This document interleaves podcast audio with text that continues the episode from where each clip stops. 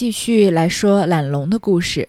上一次啊，说了他第一个故事，就是捡到一面镜子的事情。一日，有人传说一个大商人千金在知人周贾家，懒龙要去娶她的，酒后错认了所在，误入了一个人家。其家乃是个平人，房内只有一张大几，四下一看，别无长物。既已进了房中，一时不好出去，只得伏在几下，看见平家夫妻对食，盘餐萧瑟，夫满面愁容，对妻道：“欠了客债要紧，别无头脑可还，我不如死了吧。”妻子道。怎便寻死？不如把我卖了，还好将钱营生。说罢，夫妻泪如雨下。懒龙忽然跳将出来，夫妻慌怕。懒龙道：“你两个不必怕我，我乃懒龙也。偶听人言，来寻一个商客，错走至此。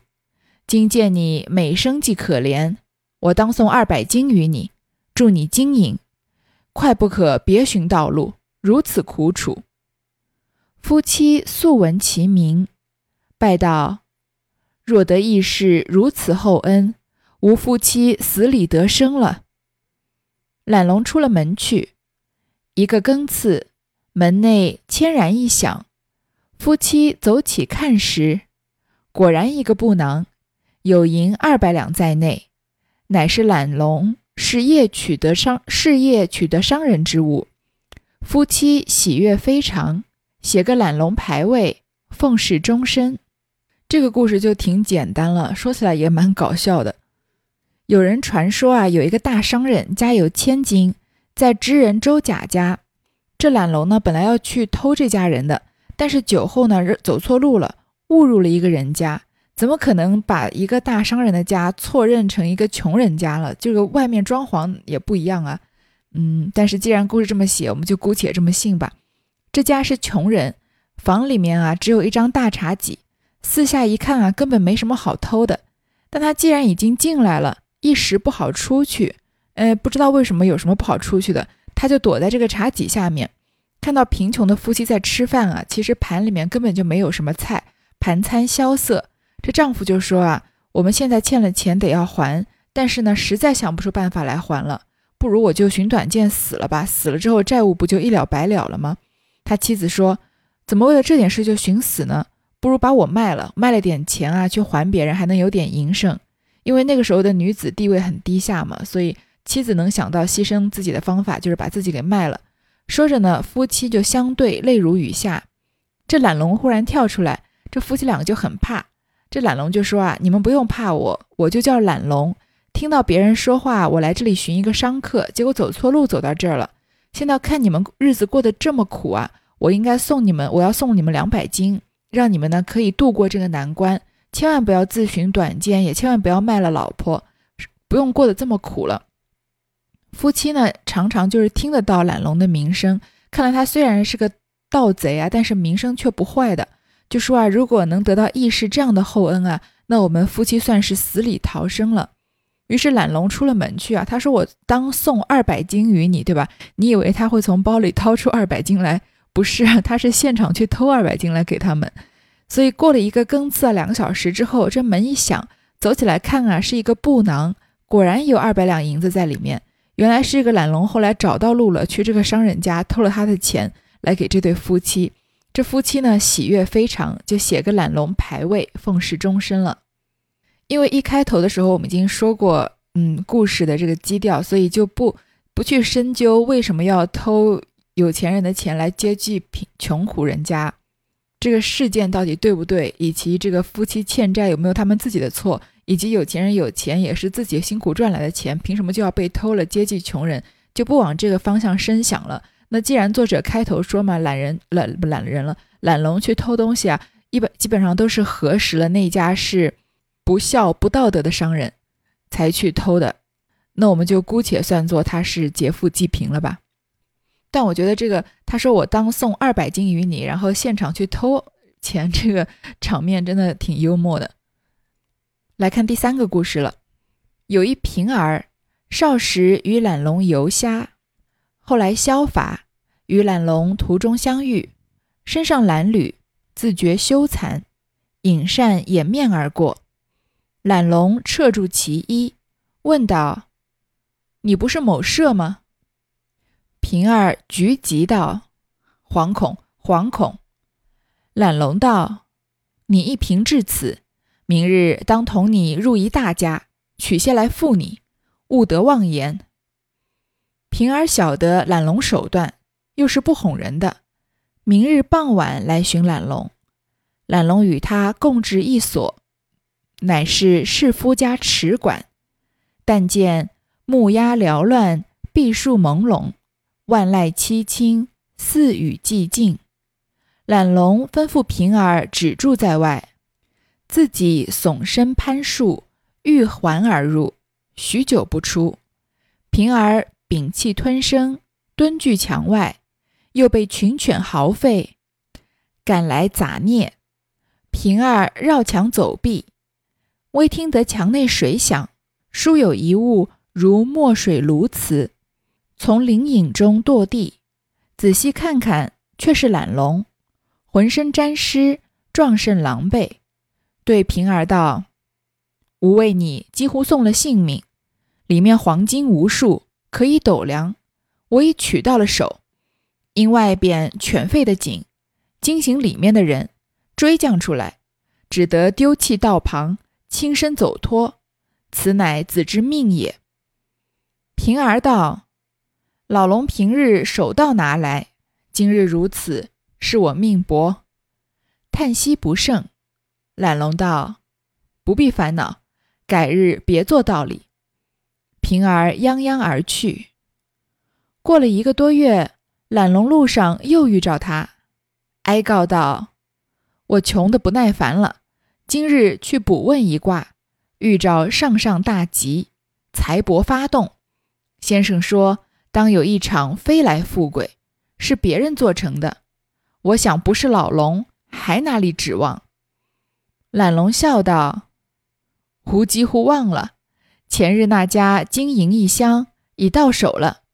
若竟把来与你，恐那家发觉你藏不过做出事来，所以全放在那家水池内，再看动静。今已个月七成，不见声息，想那家不思量追访了，可以取之无碍。晚间当再去走遭。平儿等到薄暮。来约懒龙同往，懒龙一到彼处，但见朵柳穿花，结若飞鸟；池波溅墨，皎似游龙。须臾之间，背负一箱而出，即到僻处开看，将这身带宝镜一照，里头尽是金银。懒龙分文不取，也不问多少，尽数与了平儿，吩咐道。这些财物可勾你一世了，好好将去用度，不要学我懒龙混账半生，不做人家。平儿感激谢教，将着做本钱，后来竟成富家。懒龙懒龙所行之事，每多如此。这个故事也挺幽默的。有一个很贫穷的人啊，他年轻的时候，小时候曾经跟懒龙一起游玩的。游侠，这个侠是左边一个反卷旁，右边一个甲乙丙丁的甲，就是交往亲密的意思。小时候曾经玩得很好，后来长大之后呢，渐渐失去联络，不怎么见面了。有一次啊，和懒龙正好在路上遇到，因为呢他很贫穷嘛，都只是以平儿来称呼他，连个名姓都没给他。身上的衣衫褴褛，看到儿时的玩伴啊，就觉得很羞惭，就用扇子掩着脸从他旁边经过。但是懒龙是什么样的人呢？他可能观察力超强的，所以他就撤住其衣，抓着他的衣服说：“哎，你不是那谁谁谁吗？”这个平儿就局急道：“这个局急，局是这个警察局的局，急是一个足字旁，右边一个脊梁的脊。局急其实就是大概急促的意思，谨慎而惶恐不安的样子。就说啊，惶恐惶恐，确实是我，不好意思不好意思。这懒龙就说啊，你怎么穷成这样啊？”明天啊，我要和你一起去一个大户人家去取些来付你。你看，懒龙出手帮人，从来都不从自己口袋里掏钱，他口袋里也不一定有钱，他都是直接现成的去偷偷来给别人。说你千万不要失约。这平儿是晓得懒龙的手段，而且啊，他虽然是一个盗贼，但是他说话却是言出必行的。于是傍晚就来寻懒龙，懒龙和他一起到了一个所在，这是一个士大夫家的池馆，就是一个池院馆舍，相当于是一个有水的别院吧。这里的风景非常美啊，木鸦缭乱，碧树朦胧，非常的原生态啊。万籁凄清，四雨寂静，而且因为平时没有什么人来，所以呢非常的安静。懒龙呢就让这个平儿在外面等他，自己呢就耸身攀树，就爬着树啊，翻过墙进去，很长时间都没出来。他的朋友呢就在外面啊屏气吞声，大大气也不敢出啊，就蹲在墙外。但这时候呢又正好有一大群这个狗来嚎吠，就冲着他叫啊。不仅叫，还赶来砸啮，砸啮，砸啮就是啃咬的意思，要来咬这个平儿。这平儿呢，只好绕着墙躲着。忽然啊，听到墙内好像有水的响声，有一个东西好像是掉到水里了，就好像一头扎进水里的鸬鹚一样。鸬鹚是一种鸟类，是一种水鸟，它很能游泳，善于捕鱼。可能各位应该是看过的，它喉下面的皮肤扩大成囊状。捕到的鱼啊，可以放在囊内。总之就是听到有重物没入水的声音，而且隐隐约约看到一个东西啊，从这个树林的影子中好像掉到了地上。结果仔细一看啊，是懒龙，他浑身都湿了，样子非常狼狈。他和他的这个朋友啊，贫穷的朋友说：“我为你啊，几乎把命都送了。里面确实有黄金无数，可以用斗来计量，我都已经取到手了。但是因为外面狗叫得紧。”怕惊醒了里面的人，所以里面人追出来，我只好把东西啊丢在路旁，然后自己呢，因为他要没有负担的好逃脱嘛，他本来就是个身轻如燕的人，所以自己就轻身轻身走脱。这也是你的命数不好。他的朋友呢也很认命，说啊，你平时偷东西都是手到擒来，今天这样呢，一定是我命薄了，所以就不停的叹息。懒龙就说啊，不必烦恼，改天啊再有别的道理。这平儿呢，因为没有办法改善生活，所以就泱泱的走了。过了一个多月啊，懒龙又在路上遇到他。这个平儿说啊，我穷的不耐烦了。他不是说我穷的没有耐心了，是说我穷的实在是过不下去了，忍受不了这样的生活了。于是呢，我今天去卜问了一卦。你看古代的人真的是很有意思，穷的已经没米下锅了，但是他第一反应不是去赚钱，而是去算命。结果呢，算到命啊是上上大吉。说我财帛发动，一定是会有钱的。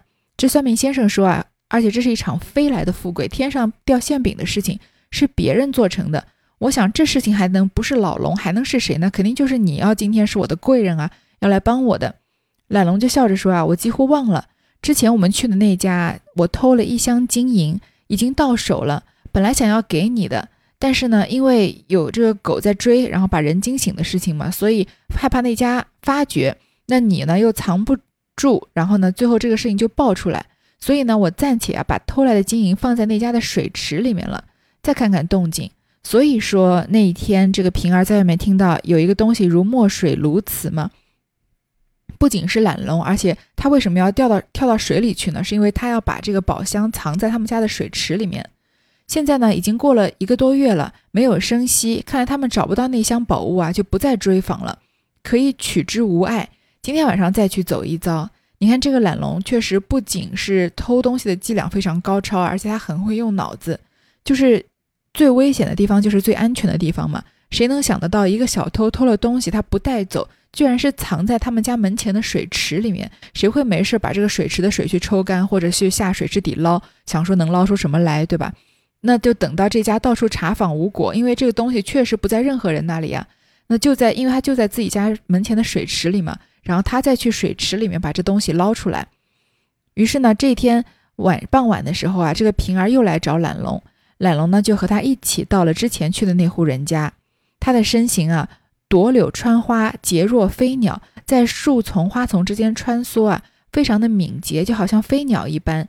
持钵剑墨，脚似游龙，因为他从水里面要捞这个箱子嘛，又好像游龙一般，非常的皎洁啊。这个池水就微微的溅出来而已。须臾之间啊，他背着一个箱子从水里面出来了，赶快到僻静处打开一看啊，用身随身带的这个宝镜，就是他第一个故事里面捡到这个宝镜一照，里面啊都是金银。这懒龙呢分文不取，看来偷东西有可能也就是他的爱好，他也不是说偷东西一定要占为己有，也不问多少，就完完全全给了他这个朋友。而且跟他说啊，这些财物啊，可以够你不愁吃不愁穿过一辈子了。你要好好去用度，千万不要学我混账半生，不做个好人。但他对自己定位还是比较准确的。他还虽然他自己不是什么好人，虽然他这个获取财物的途径不是说非常的合法合理，但是他至少还知道劝诫他的朋友不要学他。这平儿呢就感激谢教，用这一箱宝物啊做本钱，后来竟成了一个富贵人家。这懒龙所做的事情啊，很多都是这样。说话的懒龙固然手段高强，难道只这等游行无碍，再没有失手时节？看官听说他也有预兆不巧，受了窘迫，却会得逢吉至生，脱身溜洒。曾有一日走到人家，见衣橱开着，即向里头藏身，要取橱中衣服。不匡这家子临上床时，将衣橱关好，上了大锁，竟把懒龙锁在橱内了。懒龙出来不得，心生一计，把橱内衣饰紧缠在身，又另包下一大包，俱挨着橱门，口里就做鼠咬衣裳之声。主人听得，叫起老妪来道：“为何把老鼠关在橱内了？可不咬坏了衣服？”快开了厨，赶了出来。老妪取火开厨，才开的门，那挨着门口包儿先滚了下地。说时迟，那时快，懒龙就这包滚下来，头里一同滚将出来，就是扑灭了老妪手中之火。老妪吃惊，大叫一声。懒龙恐怕人起，恐怕人起难脱，即取了那个包。遂将老妪要处一拨，扑的跌倒在地，往外便走。房中有人走起，地上踏着老妪，只说是贼，拳脚乱下。老妪喊叫连天，房外人听得房里嚷乱，竟奔将来，点起火一照，见是自家人厮打，方喊得住。懒龙不知已去过几时了。这个时候。底下听书的人有一个人跟这个说书先生直接对话，说说话的，你说这懒龙手段这么高强，难道他从来都是畅行无阻，每一次偷东西都得手，就没有失手的时候吗？这说书先生就说啊，看官啊，你听我说，他也有不巧的时候，也有啊这个脱不了身的时候，但是呢，他会逢吉制生，在非常紧要的关头，他能保持冷静，而且啊急中生智。还是能够巧妙的脱身，于是呢就说了这样一个故事。他有一次啊到一个人家，看到他的衣橱开着，他就向衣橱里衣橱里头藏身，要偷人家柜中的衣服。看来他偷东西啊，也不是只是偷有钱人家，这个普通人家的衣服他也偷。但是这家子临上床的时候啊，把衣橱关好，上了大锁，就把这个懒懒龙锁在衣橱里面了。要一般人啊，被锁在这个幽闭的空间里面，应该非常的恐惧，又害怕缺氧，呼吸不过来嘛。懒龙也是这样啊，他出来不得，但他立刻就想了一个办法。他首先把里面的衣服紧紧地缠在身上，而且呢，又包下另外一大包，都挨着橱门。而且前面不是说了嘛，他会口技嘛，会一些这个鸡鸣狗盗的这个声音，就做鼠咬衣裳的声音，因为晚上很安静。主人听的啊，就叫老妪起来。老妪就是比较老的妇女嘛，就叫这个老奶奶起来，说：“为什么把这个老鼠关在厨子里面了？那衣服不都咬坏了吗？赶快把厨子打开，把老鼠赶走。”于是呢，这老奶奶啊就取火开厨，才刚把门打开啊，她就挨着门口包的那个包衣服啊，她懒龙就先把它给扔出来，然后说时迟那时快啊，他就着那包衣服也一起滚出来。然后就是扑灭老妪手中的火，先把这个房子里面的这个光源给灭了，这样就看不到她在哪里。这老奶奶吃惊啊，大叫一声。懒龙呢，害怕人来了，他就很难脱身，于是赶快先取了那包他包着的衣服，然后呢，将老妪要处一拨，把他给跌倒扑倒在地，往外就走。那房里面的人起来，就是这个男主人嘛，就地上是他的这个这个老奶奶，就只说是贼，因为也没有光源，也看不到，所以他就拳打脚踢啊，打这个老奶奶。这老妪啊，喊叫连天。房外的人听到里面吵吵嚷嚷的，赶快就奔进来，点火一照啊，看到是自家人在厮打，那是老爷爷在打老奶奶呢，方喊着住手。这时候懒龙啊，已经不知道走了多久了。就不从这个欺负普通老实人和老年人的这个角度来解读啊，只说他急中生智，即使是在面对逆境的时候啊，也能巧妙的脱身了。接下来是第五个故事了，有一脂坊人家，客人将银子定下绸罗若干，其家夫妻收银箱内，放在床里边，夫妻同寝在床，夜夜小心谨守。懒龙知道。要娶她的，闪进房去，一脚踏了床沿，挽手进床内多那箱子。妇人惊醒，觉得床沿上有物，暗中一摸，晓得是只人脚，即用手抱住不放，忙叫丈夫道：“快起来，吾捉住贼脚在这里了。”懒龙即将其夫之脚用手抱住一掐，其夫腹痛。忙喊道：“是我的脚，是我的脚！”妇人认是错拿了夫脚，及时把手放开，懒龙便多了箱子，如飞出房。夫妻两人还争个不清。妻道：“分明拿的是贼脚，你却叫放了。”夫道：“现今我脚掐得生疼，哪里是贼脚？”妻道：“你脚在里床。”我拿的在外床，况且吾不曾掐着。夫道：“这等是贼掐我的脚，你只要不放那只脚便是。”妻道：“我听你喊叫起来，慌忙之中认识错了，不觉把手放松，他便抽的去了，着了他贼见识，定是不好了。摸摸里床箱子，果是不见。夫妻两个。”你道我错，我道我道你差，互相埋怨不了。有一家人啊，是做纺织生意的，客人刚给他定金啊，给他因为要跟他订这个绸罗若干，所以给了他付了一笔定金。这夫妻两个人啊，就把他收在银箱里面，小心的照管，放在床里边。那这样的夫妻和前面这对老夫妻也不是什么坏人，那懒龙也要偷他们家的，嗯，但是就不深究了。这夫妻啊，夜间同寝在床，夜夜都小心谨守，因为可能是他们做生意的本钱。这懒龙知道啊，就要偷他们的这个装金银的箱子，闪进房里面，一脚就踏了床沿，挽手就进去要捞那个箱子。但是这个时候呢，这妇人醒了，感觉床沿上有东西，她暗中一摸啊，知道是只人脚，赶快用手抱住这个脚不放，而且就叫她丈夫说：“快起来，我捉到一只贼脚在这里了。”那一般的贼是不是慌了神了，就赶快想要脱身，肯定是想要挣挣脱。而懒龙呢，却不是，她立刻用手啊抓住她丈夫的脚，然后用手抱住一掐。那同样也是因为晚上没有灯的原因嘛。她丈夫因为吃痛，就赶快叫说：“你抓的是我的脚啊！”那这妇人就以为她不小心抓了她丈夫的脚，就赶快把手放开。懒龙啊就把箱子拿走，就如飞一般出房了。夫妻两个人还在争论不休。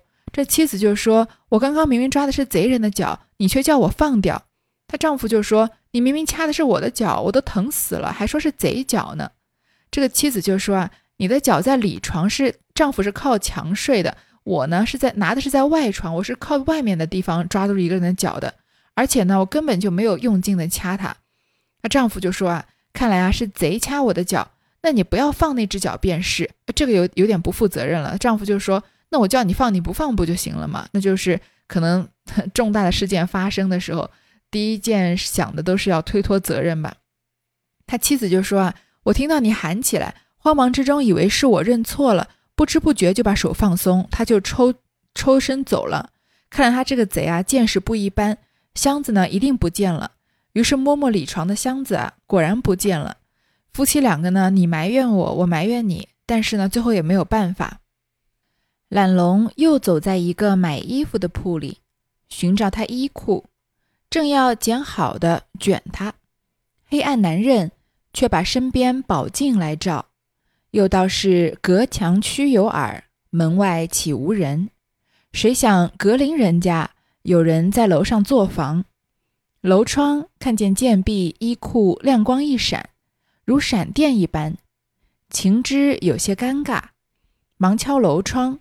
向铺里叫道：“隔壁仔细，家中敢有小人了！”铺中人惊起，口喊：“捉贼！”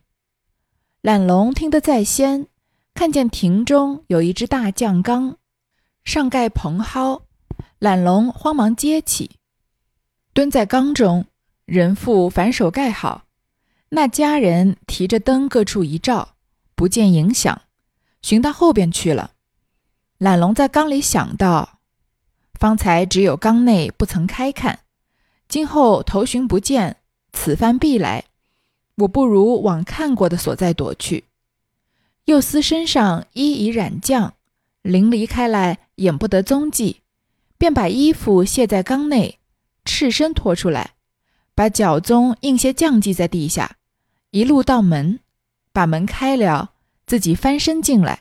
人入衣库中藏着，那家人后头寻了一转，又将火到前边来，果然把酱缸盖揭开，看时却有一套衣服在内，认得不是家里的，多道这分明是贼的衣裳了。又见地下脚迹，自缸边直到门边，门已洞开，尽接道：贼见我们寻，慌躲在酱缸里面。我们后边去寻时，他却脱下衣服逃走了。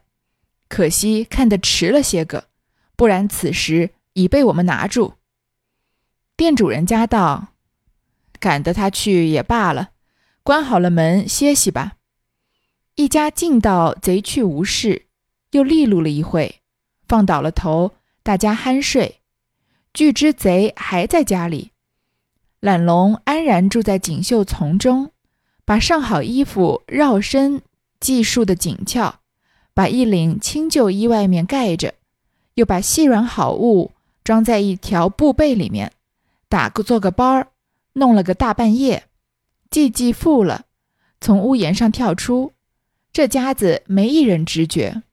看来这个懒龙啊，除了偷钱，特别喜欢偷衣服。他又走在一个买衣服的铺里，要找他们这个放衣服的仓库，叫衣库。好卷卷很多这个贵重的衣服带走，但是黑暗之中呢认不了路，就把镜子放在身边来照，因为他之前捡到那个宝镜嘛。但是呢，隔墙须有耳，门外岂无人？就是你做任何事情都有可能有人在旁边看到的。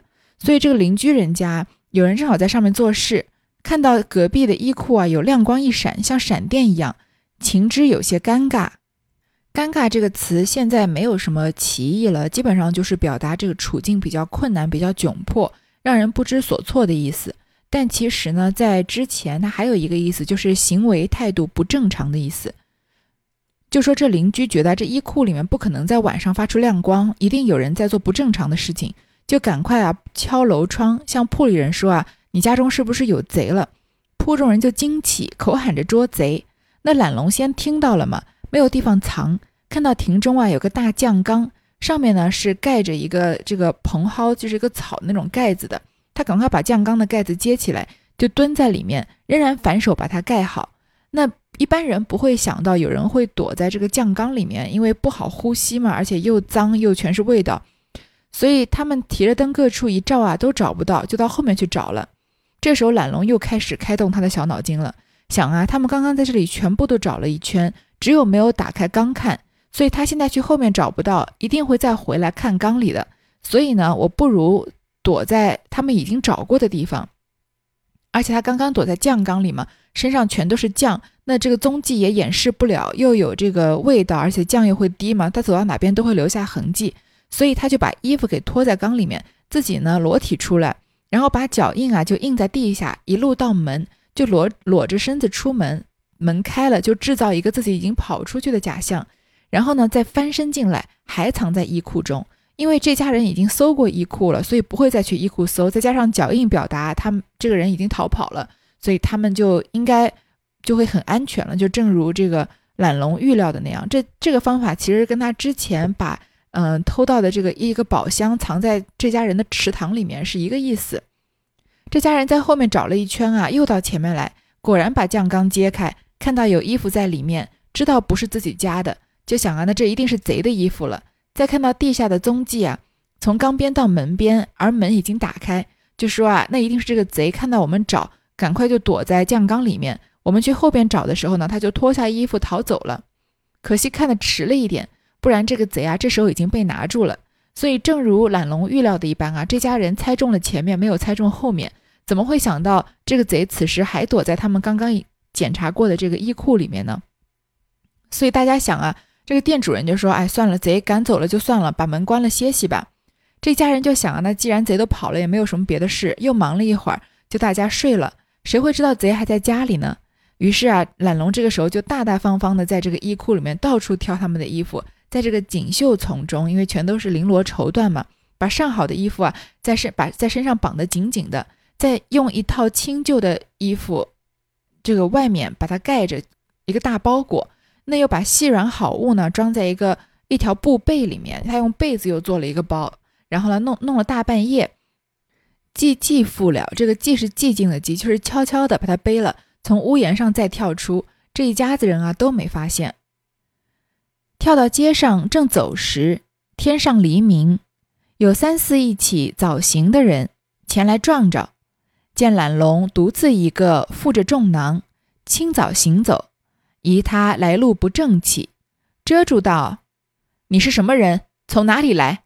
说个明白，方放你走。”懒龙口不答应，伸手在肘后摸出一包，团圆如球，抛在地下就走。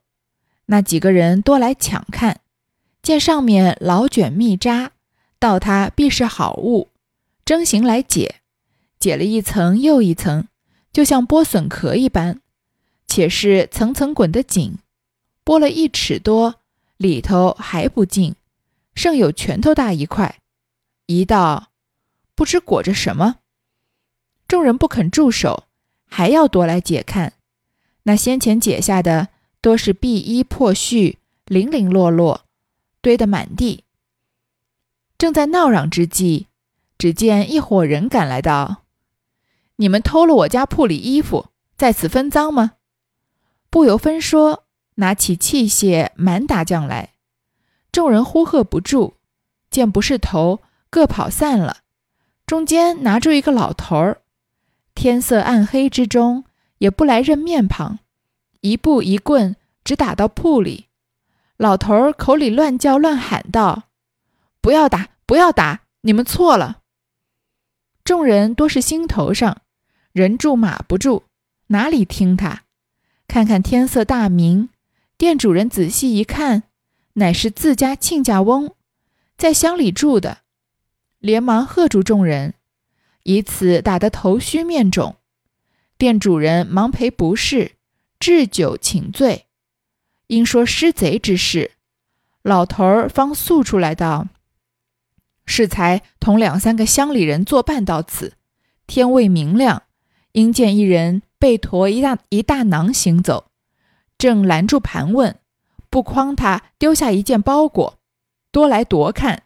他趁闹走了，谁想一层一层多是破衣败絮，我们我们被他哄了，不拿的他，却被这里人不分皂白，混打这番，把同伴人惊散，便宜那贼骨头，又不知走了多少路了。众人听见这话，大家惊悔。邻里闻之，某家捉贼，错打了亲家公，传为笑话。原来那个球，就是懒龙在衣柜里把闲工结成，带在身边，防人尾追，把此抛下做缓兵之计的。这多是他临危极致、脱身巧妙之处。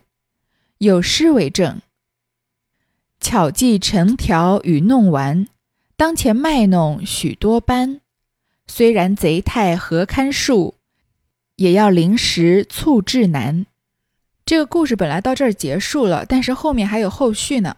懒龙偷了衣服啊，在街上正走，因为这时候天才刚刚亮，还没有完全亮，有三四个一起早起赶路的人，就正好撞见他。看这个人啊，一个人背着一个大包裹，这么一早啊，在路上走，就觉得他可能是偷东西的贼，就拦住他，又要他把东西解释明白，说他什么人，从哪儿来。但是懒龙呢，不跟他们多废话。在手肘后面啊，摸出一个包裹来，这个包啊团成一个球一样的东西，抛在地下就走。那这群人呢，其实他们也不是什么路见不平拔刀相助嘛，因为也不知道这个人的身份。既然这人跑了，也没有人想着追，就想啊，他抛在地下的这个东西抢过来看。这个东西啊，包的层层裹裹的，然后特别的难拆，就想这里面一定是个好东西。就像我们收礼物的时候，一般包的一层一层的，这个包装很精美啊，有些时候甚至是。过度包装在表达这个东西的价值贵重嘛？那解了一层又一层啊，就像剥笋子那个笋壳一般。不知道大家有没有就是自己做饭做过笋子，或者小时候看到这个爸爸妈妈做饭的时候，这个笋子买回来好大一个，然后一层一层的剥开，最后只有里面一点点能吃的，对吧？然后而且是捆的层层的很紧，剥了一尺多，里面还不净，还有拳头大一块。就想说这里面到底裹着什么呀？大家不肯停，而且还要互相抢着来看。而之前裹的那些东西呢，都是一些敝衣破絮，这些破布而已，没有什么好看的。正在闹嚷的时候啊，看到有一伙人赶着来说：“你们偷我们家里衣服，是不是在这儿分赃啊？”因为看到一群人拿着一个包裹在那儿拆来拆去的嘛，所以不由分说啊，拿着器械就满打将来。因为他们后来发现东西被偷了，想出来追赶贼人的，对吧？众人就呼喝不住，看到啊，也没有办法这个解释清楚，所以各自跑散了。他们就抓住其中一个老头，因为天还没亮嘛，所以他们也不认清楚到底是谁，就一步一棍，一边打一边把他拖到铺铺子里面。这老头口里面乱喊乱叫，说你们打错人了。但是这个混乱之中啊，人们都停不住，哪里听得他的呢？其实，呃，就是不管是做好事吧，或者是做坏事，有时候大家都是有一种从众心理。比如说有人见义勇为呢，有很多人一起站出来，那你也可能会会壮一些胆子，会站在好人的这个人群里面，然后就一起这个捉拿坏人。但是如果没有一个人站出来，那很少有人愿意做出头的那个人。所以这里就是因为是以多打少嘛，所以大家也不听这个贼的解释，就打在兴头上了。等到天亮啊，这个店主人一看，才发现打的是他自己的亲家翁，居然把这个自己女儿的这个。公公给打了，他呢本来是在乡下住的，赶快喝住众人。这个时候已经把亲家公打的呀头虚面肿，那他赶快赔不是，置酒请罪了。就说起家里遭贼的事情，这亲家翁才出来说啊，之前跟两三个同乡的人作伴到这里，天还没亮就看到这个一个人背着个大行囊走，然后就解释了刚刚的事情，说他摔出来一个球啊，然后一层一层剥出来都是破衣败絮啊，然后又怎么被你们打的事情。说现在便宜那个贼骨头，现在这么长时间啊，不知又走了多少路了，肯定是赶不上了。大家听到这话，这才又惊又悔。街坊邻里呢，听到有一家捉贼打了，不小心错打了亲家公，就传为笑话。那问题是，这个懒龙为什么会随身带着一个球呢？原来，他在衣橱里面，就是把闲工结成，正在等的时候，这个一边偷东西一边自己做了一个球，带在身边。他早就想着呀，要防人追，把这个抛下来做缓兵之计的。所以说，虽然他是个做贼，是个坏人啊，但是他确实也把贼这个呃没有什么前途的事业做到极致了。这就是他临危极致、脱身巧妙的地方，也没有浪费什么时间，走一步就想到下面好几步。那可能也是做贼有时候会失手，所以经常碰到这样的窘境，习惯了，所以就先做好准备。接下来还说啊，有一首诗为证。巧计成条与弄丸，当前卖弄许多般。成条这个承载的承条是左边一个虫字旁，右边一个姓周的周，就是用一个竹竿粘缠的意思。弄完呢也是一个行为吧，就是一种技艺，就从两手上下抛接好多的弹丸，让它们不落地。现在有一些马戏团啊，还会做这个抛接小球嘛，其实就是古代的弄丸传承下来的。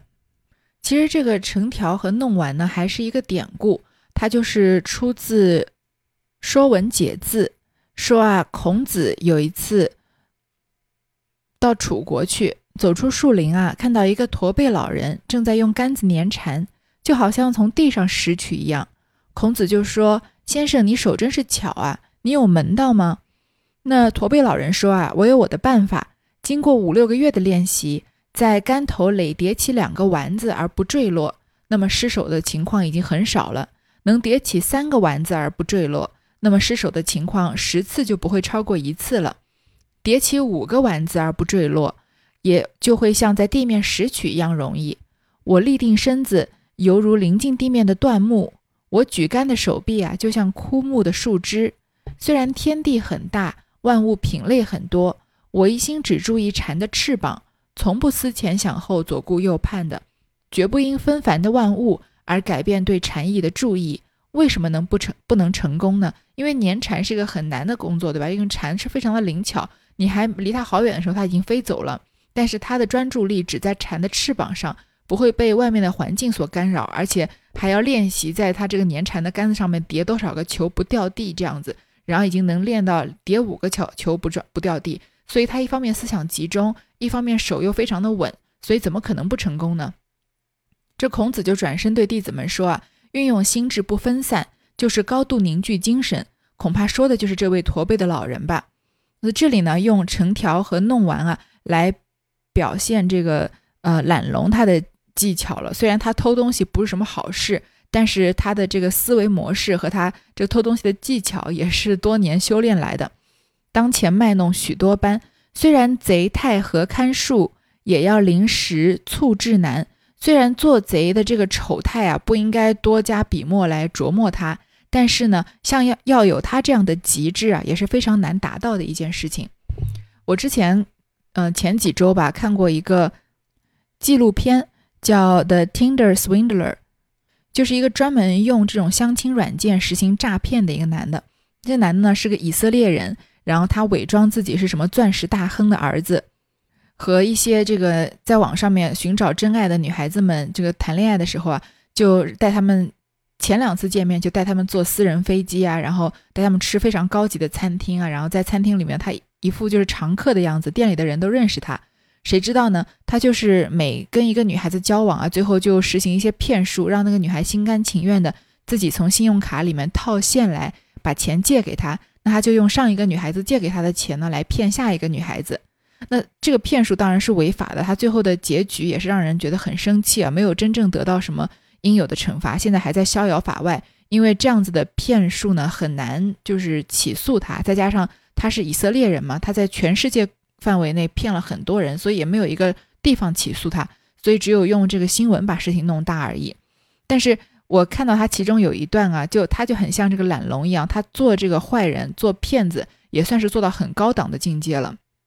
就是一般的骗骗术嘛，如果我们像不常骗人的人撒一个普通的谎，就很容易戳穿。比如说你去一个公司面试。你明明没有做过这方面的事情，那面试你的人问你一些细节，你是肯定答不出来的，因为你编只能编到一定的程度，你很难去编自己完全没有经历过的事情。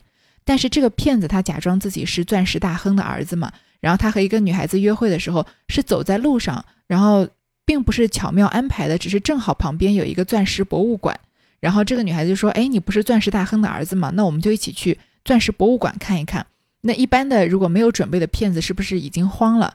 那他们去博物馆的时候，这个女孩子就说啊，这个嗯，约会的对象就是这个骗子啊，他对钻石的种类啊、形态啊、这个等级啊，所有东西都是信息都是信手拈来，而且讲的都是很对的。就是你读这个钻石上面，因为博物馆不是都有些解说嘛，你读这个解说跟他说的东西都是一模一样，所以就感觉这个人知识非常渊博。